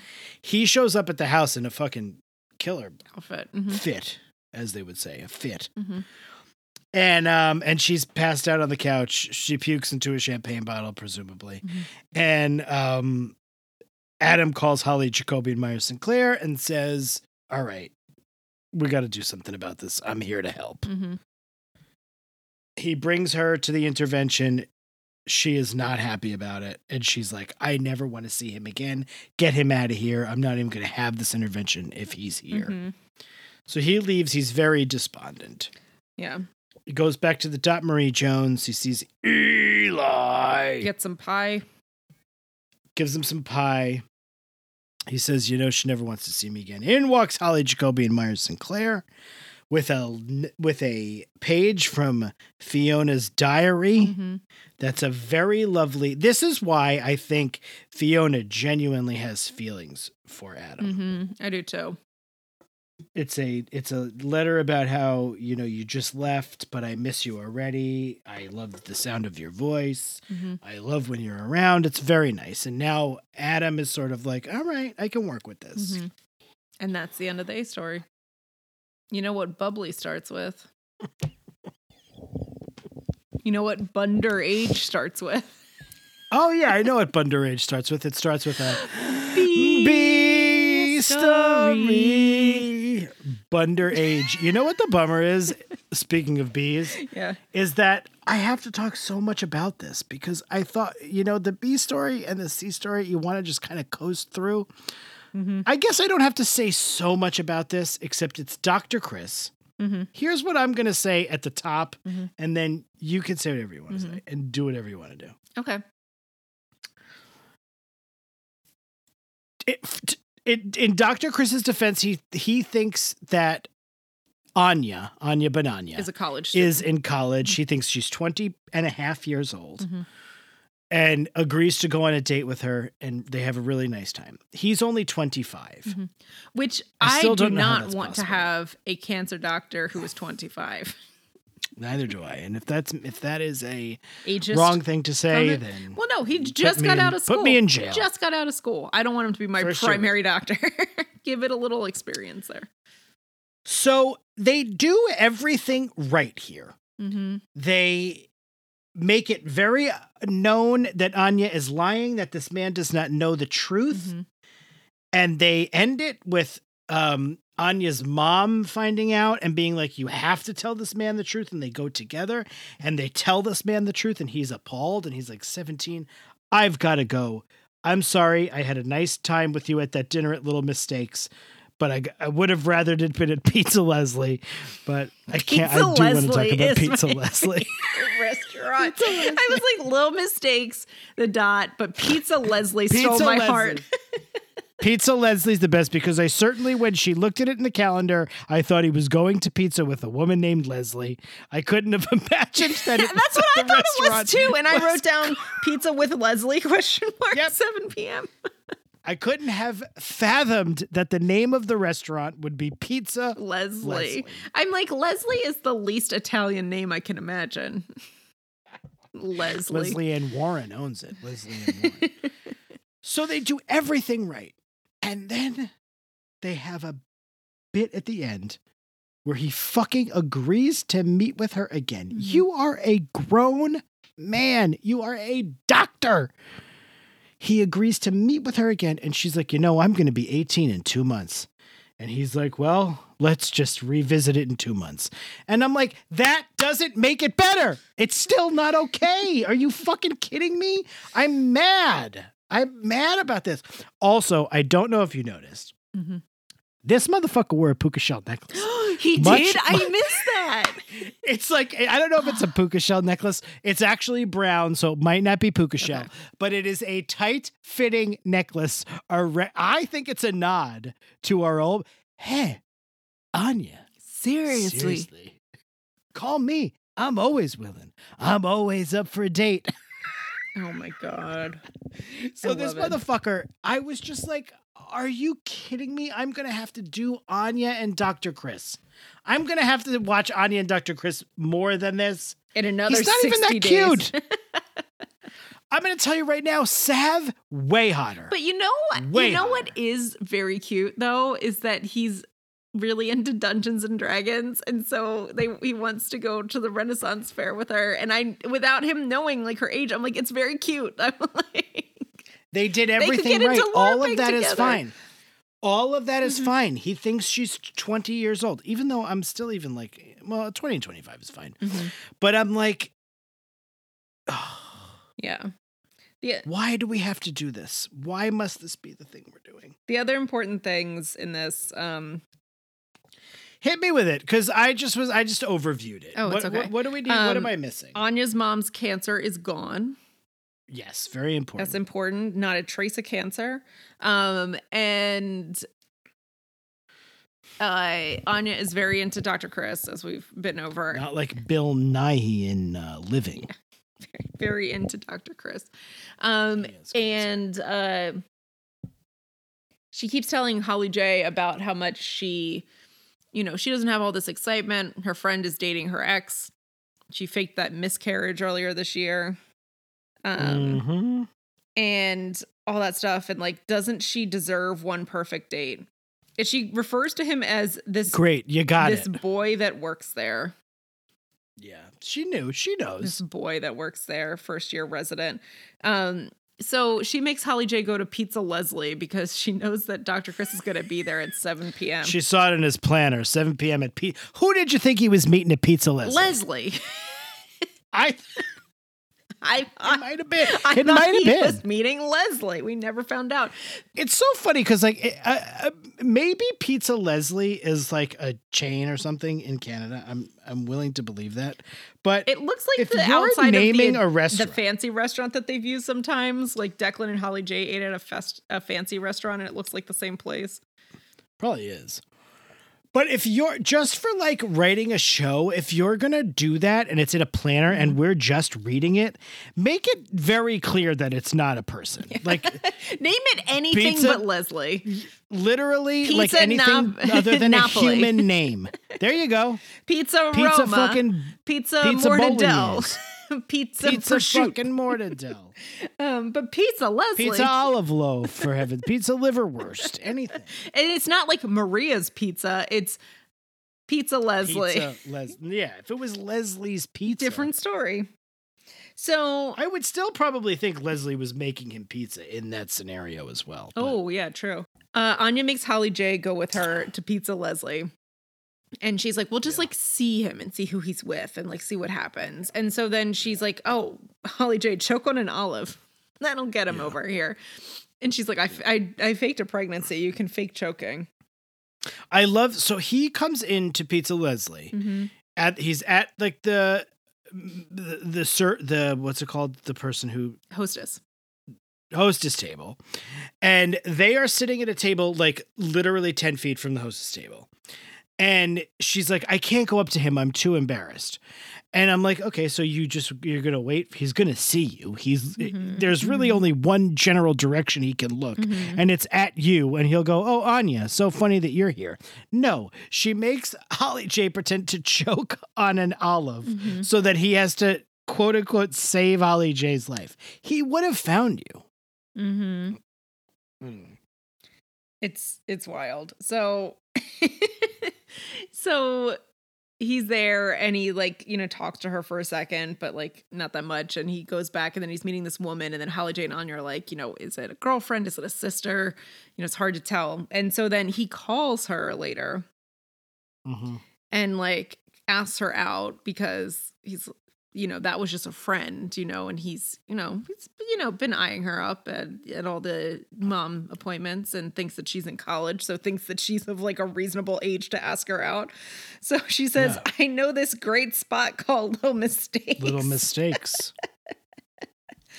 and they had a nice dinner. They talked about LARPing and Dungeons and Dragons and the Renaissance Fair. it was very cute it was It was a cute date. Mhm. I'm not arguing against it being a cute date. No. I'm not arguing against it. No, I'm not saying it's right either. I'm just saying it was a cute date. He's a professional doctor. He's a doctor of medicine. She is in high school. Yeah. I can't even fathom like when you find that out, you would just be like I'm just shocked by how confident she is in going on this date with this 25 year old doctor. She's like lying like about that, yeah. college seminars, and you know he's like, "Oh, I can drop you back at your dorm," and she's like, "Uh, Holly J is going to take me. Yeah. I also liked how Holly J was like, "What if he wants to take you to a bar? yeah." What if he wants to take you to a work event and some of your a friend of your parents is there? Like all of these things. Holly J was great. Mm-hmm. Holly J. Holly J is like probably one of my favorite people at this point. She's up there too. She's really knocking it, knocking on the door of top top tier. Top tier. I like Anya a lot too. It was very funny when they were talking uh Eli and Clare Mm-hmm. and Adam. I was listening to Eli and Adam. They were talking about who would be the leading lady in the play because they couldn't find anybody. Mm-hmm. And somebody suggested, well, what about Anya? And I think it was Eli was like, she's too like positive all the time. I forgot about that. I loved it. Um, so Anya's mom figures this out, like that something's up, and she calls her Anya Marie MacPherson. Um, and Anya's like talking back to her mom, and she's like, "You can't tell me what to do. I'm 17." And I'm like, "Oh yes, she can tell you what Yes, you to can. do." Yo, yes, you can. Um, and then Anya is trying to justify this so hard. So she's like talking to Holly J about like, oh, well, you just do the age thing where you do half your age plus seven. And she's like, it's still more than you are. It's still not what Yeah, age yeah, you yeah. are. Um, and she's like, well, I'll just tell him, you know, it's it's fine. And so we're Yeah, having she says lunch if he likes me at 20, he'll like me at 17. which is not true. Um, so she is she's going for lunch at his office, and they do, and then she's like about to tell him, and she sees these Ren Fair tickets on the table, and there it's a Ren Fair in Ithaca, and he's like, you know, I I didn't want to be presumptuous, like you know, I but I thought you might want to go, and like don't worry, I booked two rooms and all this stuff, and I was like. It's if she were just older or he were just younger, this would be so cute. I do like this because they establish early that he was a dork in high school, Mhm. couldn't get any dates, and now that he's a doctor, he's a kind of established himself. And like his kind of thirst, for lack of a better Mhm. word, I mean, that's really fast to be like, come away with me for a weekend. Yeah. That's the kind of thing a fucking ex dork Would do, just like, would do, oh my yeah. god, yeah, yeah. So that I do. I like. mean, it's in did like. Ithaca, the Ren Fair, so it's far. Ithaca, yeah, yeah. She's got to pack a suitcase. It's you got to get a passport. yeah, yeah, yeah. That's right. It's in Ithaca. Anya is just gonna go to fucking Ithaca for the weekend. I'm like, how are you gonna tell your mom? What are you gonna do? So she's like, not at school, and she's like packing up her shit and like walking out of the house in heels and like with her suitcase. And I was just, Ooh I was like, la. the I was like, heels. ooh la la. This Outfit. I've seen, you know, her and Holly J wear heels to school before and and Allie, and I'm just like mind blown by it because I went to a school where I had to wear saddle shoes. So it's not like I could have worn them anyway. But I'm just like, they're high schoolers. Like, what the fuck are you wearing heels around for? I have nothing to add to that. Yeah. This, this covers this part of the conversation. Anyway, her mom comes home because she forgot something. I at appreciate home, it. And she's like, What the fuck do you think you're doing, Anya Marie MacPherson? So, so up and up until this point, Mm-hmm. she oh she, she knows that Anya has gone on a date with Dr. Chris, mm-hmm. and then she's like, "What would this man want with a seventeen-year-old?" Mhm. And Anya sort of like does this thing, Mhm. and she's like, "Oh fuck, how old does he think you are?" Mhm. So she realizes it. I like Anya's. I do too. I thought this was pretty good. And she's like, "Dude, we're going to see this guy, and you're telling him the truth." Yeah. because she felt bad too. She felt bad for him. Mhm. So she forces him, she forces her there to tell the truth. And It's embarrassing. It's embarrassing, but very well done. It felt very real. Liked it a lot. And so then Anya's like, God, mom, you always ruin everything on the way out, Yeah. which was I was like, well, that makes you Very the 17 year old there. And that's exactly. Um, And this is all great. What a great what tie that up in a bow. What a Mm-hmm, great story we've told. It was very fun. And now we're at the end. We never wash our hands of it. Let's not talk about it anymore. And they could have gone for this lunch at the end as long as they hadn't touched on the age part. You know, they could have had a, oh, I'm sorry, you know. He should not. I I'm gonna say it. I'm gonna get on my soapbox. He should not have gone to this lunch. She asked to go to this lunch. He should have said, "Ah, "No, I'm not going to this lunch with you. I'm sorry. You're a child. I'm not going to this lunch." He goes to the lunch because he's obviously interested. Mhm. He's a doctor. Why do I care that he's a doctor? I don't know. You're very obsessed with it, though. I just so they go to this lunch and she's like, I'm gonna be 18 in two. We've talked about it. I'm gonna be 18 in two months. He's all right. All right, let's just wait two months. Until then, we're gonna be friends. And he says your mom I'm has ju- to be on board. very true. Very true. Very true. Yes, he does say that.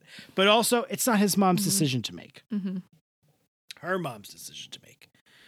I don't know. I don't know. I don't know. We'll see what happens. Lindsay, our good friend Lindsay Joe, texted me and said, I can't wait to hear what you have to say about all the Dr. Chris stuff that is coming up in the next episode. And I have a I don't I I am not into it. I'm Yeah. not into it. I'm not into it. It's just like, come on, you've told this story. Let's tell another story. There's got to be something was- better to tell. this was a fun detour. He should never I, I mean, it gave us Pizza Leslie, so I can't be that mad. Pizza about it. Leslie. I can't be mad about Pizza Leslie. You don't go on the date. You don't go to the lunch. You don't. You say, respectfully, 17 year old high school student, I had fun at our dinner. I have to pass on the lunch. I'm sorry. Mm-hmm. You know, I was pass on the lunch. I was, and I guess you were too, 17 when I started college. I was 17 for the first three months of college. Um, I was 17 for a couple of weeks. Because September, I'm September. Yeah, I'm so maybe a December, month. Three months. Anyway, we'll see where this goes. See where this goes. See where this goes. See, see where this goes. see where this goes. But we'll see, see, see, see where it goes. I like that segue. We'll see where it goes. Hey, Pat. See, see, see. Yes. Could you get the C story? Could you get the C story? Dave is short and I feel like we can both speak to this. yeah, because because I am this a- would be like if we I am dated. a taller woman and you are a shorter man. Mhm. And like, so I feel like we both have experience in this realm. I dated always uh, taller in high school, Mhm. at least. Mhm. Every all the people I dated in high school were taller than me, and I didn't give a fuck because I- I'm not a As a tall woman, I felt like. I was the one who felt weird about it, and no guy ever gave a shit about it. So I'm like, this feels weird to me because I'm like, Dave cares, but Dave is very image conscious. So like, it- but, Very but the thing conscious. is, I felt I always felt like that shorter men thought they looked great with a tall woman with them. I never thought about it one way or the other. Mm-hmm. I just didn't have many. it- That was the only. I dated a lot in high school, Mm-hmm. and there was no other. I mean, many options. Yeah. I was very. I'm a short guy. I'm not. I mean, I d- probably dated people at least my height, hmm or maybe like an inch or two shorter. But oftentimes, I had. I did have girlfriends in high school that were taller than me, and I didn't really think about it. Yeah, and I bet you I bet you also were like shorter than you are now in high school, possibly. Because you know, you don't necessarily like finish growing. But guys Um, don't. I think not. Okay. I think I was pretty much. Okay. p- pretty much hit this and kind of stayed here Yeah. for a while. Yeah. forever. My my dad's not super tall, um, but he was very short in high school. Yeah, I always like had. I just, I just didn't. I was uh, like a conf. I I just didn't care. Mhm. I I didn't let it define who I was as a person. Mhm. Like I didn't let it be the only thing that people thought about. I think it's what you see initially. Yeah. But then I'm like me. I'm a fucking gadabout. You Mm-hmm. know. Come on. Look who you're talking to here. Who how tall was the tallest woman you dated? I don't know. I don't know Yeah. like in inches and feet. I don't I'm know. curious. It didn't come up. We didn't talk about it. Um, but certainly like the the I had I dated someone my freshman year of high school. And then she sort of like I'm still friends with her. Mhm. I mean, we're still friends. We still talk on uh in, on text all the time. And um she became sort of like this person who I we would break up and then we would date other people and then we would get back together and then we would break up and date other people and we would get back together. So she was sort of like my preeminent person in Mm, my mhm. dating life in high school. And she was taller than me. I don't know if she was like significantly. I don't know, but but certainly Mhm. like Well, Sadie doesn't even look that much taller than Dave, to be honest. It's like she does. I mean, you don't think so? me, but it's not like she's not like he's. It's not like Dave is like five feet tall and she's six feet tall. It's like a couple inches, maybe. But I would say Dave is around my size, hmm and she's probably four inches tall. I mean, they definitely do camera work, especially when she stands up at the dot yeah. and they both stand up to make her look much, much taller, taller, than him. But like with at the risk of doing a thing that I don't like to do, Mhm. she's also like beautiful. Like Yeah. Dave, shut the fuck up, dude. Like, are you kidding me? And This is a and very- she's a tall lady who likes basketball, which is not and me. all of and all of the things you like Yeah. like and the fact that like he's so insecure that's what So it's ob- it's because somebody says that right it's not about her it's about you hmm is it wesley or connor one of them Mhm. says it i love when they make the short jokes to him too we're like that'll be a stretch I wish I had not They're written great. all of those down. They were so funny though. that one was that'll be a stretch and one was like i don't remember the other one but they're the, that group of three boys They're- their they're friendship good. they're very fun together Yeah. i always enjoy There's them. a part where Dave says that we have nothing in common, and they're like, "You like basketball, she likes basketball. Like she likes hip mm-hmm. hop, you like hip hop. She likes you, and you like you." This is a very like not much happening C story, but it's also like a really fun C It story. is, and like, but the thing that's because Dave is so insecure, he calls her so many mean things that she he overhears. says like she's a freak of nature or something, and I'm I was like, "What?" She's gorgeous, you asshole. Like, you should be like fucking thanking every star that has shown up in your life that this mm-hmm. person is even slightly interested in you. And they meet because her name is Sadie. Did we say that already? Yes. Sadie. They meet because they're both making fun of Sweethearts Week. And there's someone, there's a couple who always makes out in front of Dave's locker, Mhm. and he can't get into his locker as a result. And she's sitting there, and they're both like lamenting how annoying this is. They have this great meetup. And then she stands up at some point and he realizes she's tall. I just yeah, I just I I I have a hard time with how he would care. I just don't know. I just don't. He calls her a giraffe. Mm-hmm. yeah, he calls her freakish. Did anybody ever call you a giraffe? No, Rach? and the 'Cause thing you're is, so is that tall. I like I was saying like I had more trouble with dating shorter guys because of my own body image issues, and it's like Oh. you know because I it's not just like feeling taller, it's like feeling bigger, and that always bothered me, and so I struggled Right. with it. Um, and so you didn't feel like a giraffe, I, like you were I eating felt the like leaves a off the freak top of, of, nature. Um, but Freak of nature. a giraffe is like elegant. Um, but it's funny because he says that she's freakish, and her, his friends are like, "You're a shrimp." like, what's Yeah. What's the deal? So she's very sweet. I like Sadie. I'm excited about. I, I want Sadie to be a part of the show. I don't know how often we'll see her. Maybe she will be on the show more. But um, so he realizes what a dickhead he's been, and he apologizes, and he and he, he doesn't quite understand. I think that it's his insecurities and not. no, he doesn't seem to nothing get more? it at all. he doesn't seem to get that. He just seems to be like, oh, okay, yeah, maybe I should. She's not going to like me though because I was mean to her. yeah.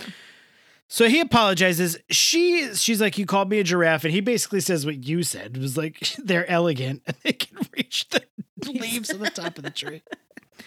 And she's like kind of charmed by him, which I get because he is like he's a good looking guy for a short guy.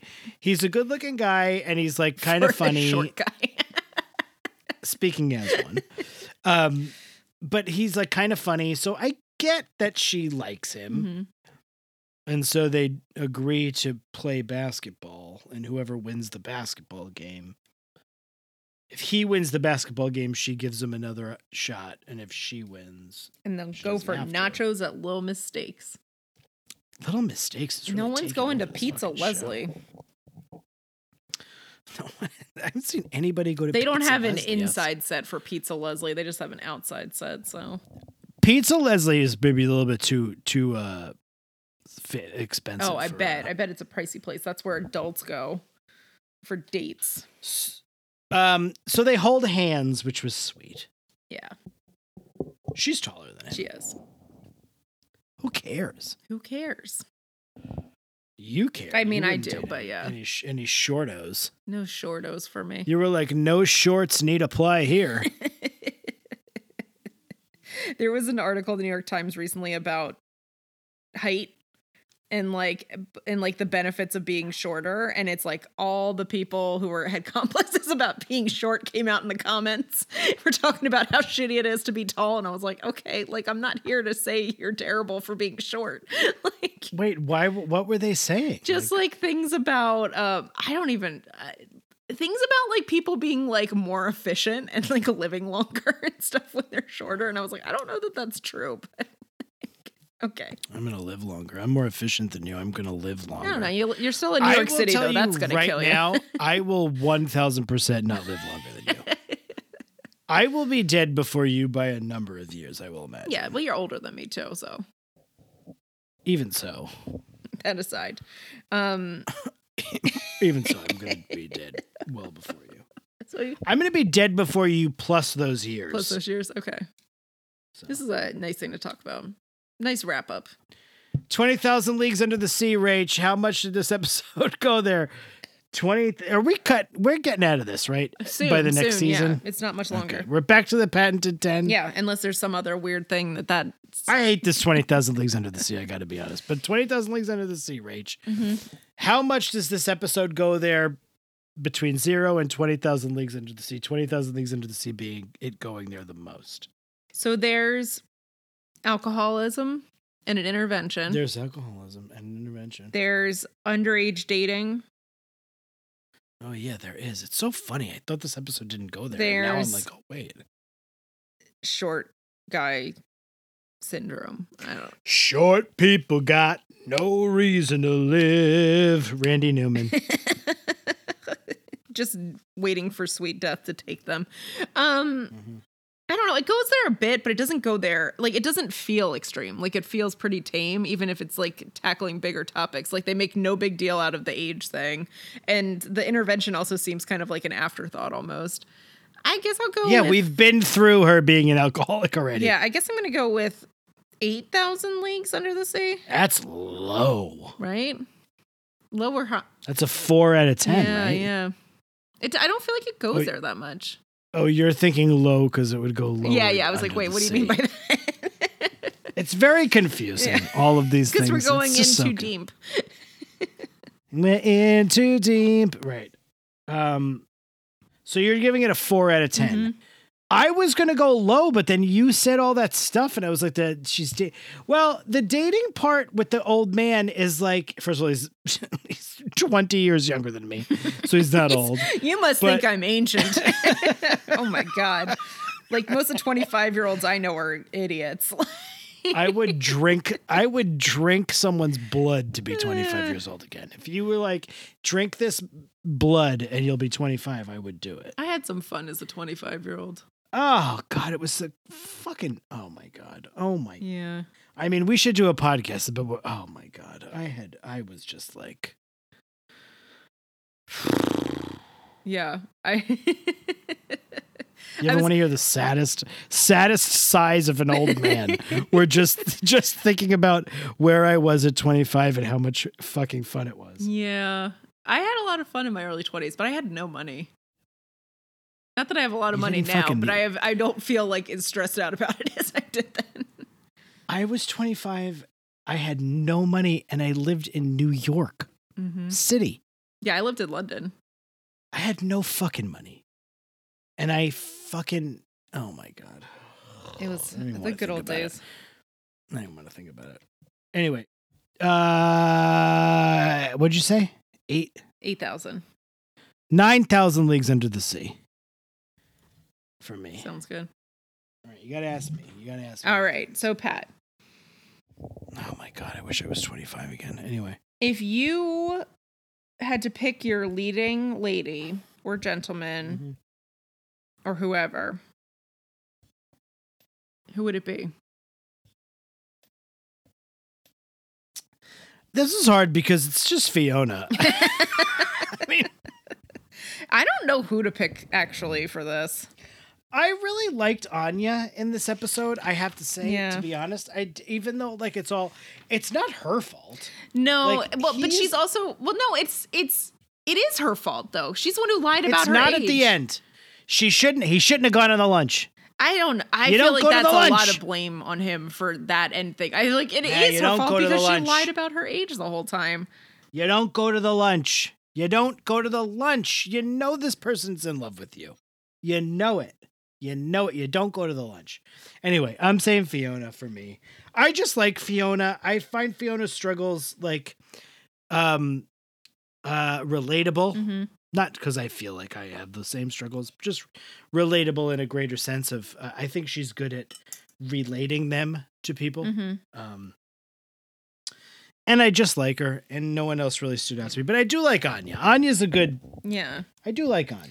it's a it's a tough one because I would say it's like kind of a Fiona episode, kind of an Adam one, but they really don't give Adam much to work with. Adam is like reactive. It's kind of an Anya an episode too. Yeah, I it's mean, like a re. that gets a lot of time. It's a reactive Adam episode. You know, it's not a proactive Adam episode. yeah, Um, he's the passenger of the episode. It's would tough. say. I mean, honestly, the thing that gave me the most joy was the Anya story, even though I'm like annoyed with her for like lying about her age. Okay, But that was, yeah. but I mean, you know, sorry that that was the story I found the most entertaining out of them. what about Sadie? There was so little on that thing, and it was just Dave calling her freakish. It made me feel know, bad but Sadie. for her. Did you like Sadie? She seemed fine. Just didn't get to know her that Yeah, I much. liked her. You know who I'm giving it to? Um, let me guess. Uh, Holly J. Mrs. MacPherson. Oh, good answer. Yeah. She was great in this episode. That was a good episode. Holly J. MacPherson. Anya Marie MacPherson. Anya Marie MacPherson. What's Mrs. MacPherson's name? Janet? Denise. Phyllis. Denise is a good one. I think it's a Denise. Denise MacPherson. Denise is a good one. Denise MacPherson. That is a Yeah, it's one. probably not her name, but I'm going with it. So yeah, You know what? This was that's our episode. this was an this was a extra long episode. Mhm. It's a deluxe episode. It's a double album deluxe. because you're going away again next Yeah, week. So we're so we're giving the Broomheads an extra some more time. And then we come back and then you go away again. You go away for a Well, month. not immediately. Okay. It's a few weeks. A few deems. But yeah, you know where to find us on the internets. Yeah. Sparkle Spaz 28 on Instagram. hmm Of course, we've got the Broomheads of Dope Monkeys Facebook page just popping. Oh yeah, that's a fun place to be. And I don't know, but I'm noticing no new patrons for a couple of weeks. So It's quiet on gotta get over to the front. Patreon. If you're looking to get more, if you're looking to get into deep with us, you got to get over on the Mhm. Patreon. Um, but of course, we love you no matter what. But the Patreon is patreon.com slash deep, where we have extra. We have an extra audio episode every Mm-hmm. month where we watch something or talk about something. We probably make Movie Corner a fucking Patreon episode Oh yeah. if we wanted to, we could t- excise that out of the the deep episode and move it to the Patreon. we could do that, Rach. What we watch, Yeah. mm, food food for thought. Uh, and then we also do a Zoom. That is the reason to get on the Patreon, if you ask me, because it's a lot It's of fun. fun. We have and a good time. we chat and we have a we hang out and we sort of like get to know each other and we're all friends now, and that's the truth. Mhm. I love those people. I love They're every great. single one of them. I mean, I love all the nebulous people who I don't know too, because they're nice that they listen to the show. But I really love the people who show up at the Mhm. Zooms and we talk to and we see every month. It's so much fun. Mhm. But you know, we're over there, you're over here. Whatever you got, live it up. It's good times. Got to do it. Degrassi forever. Fiona forever. Good night. Mrs. MacPherson forever. Good night. And grilled cheese definitely forever. And grilled cheese definitely forever.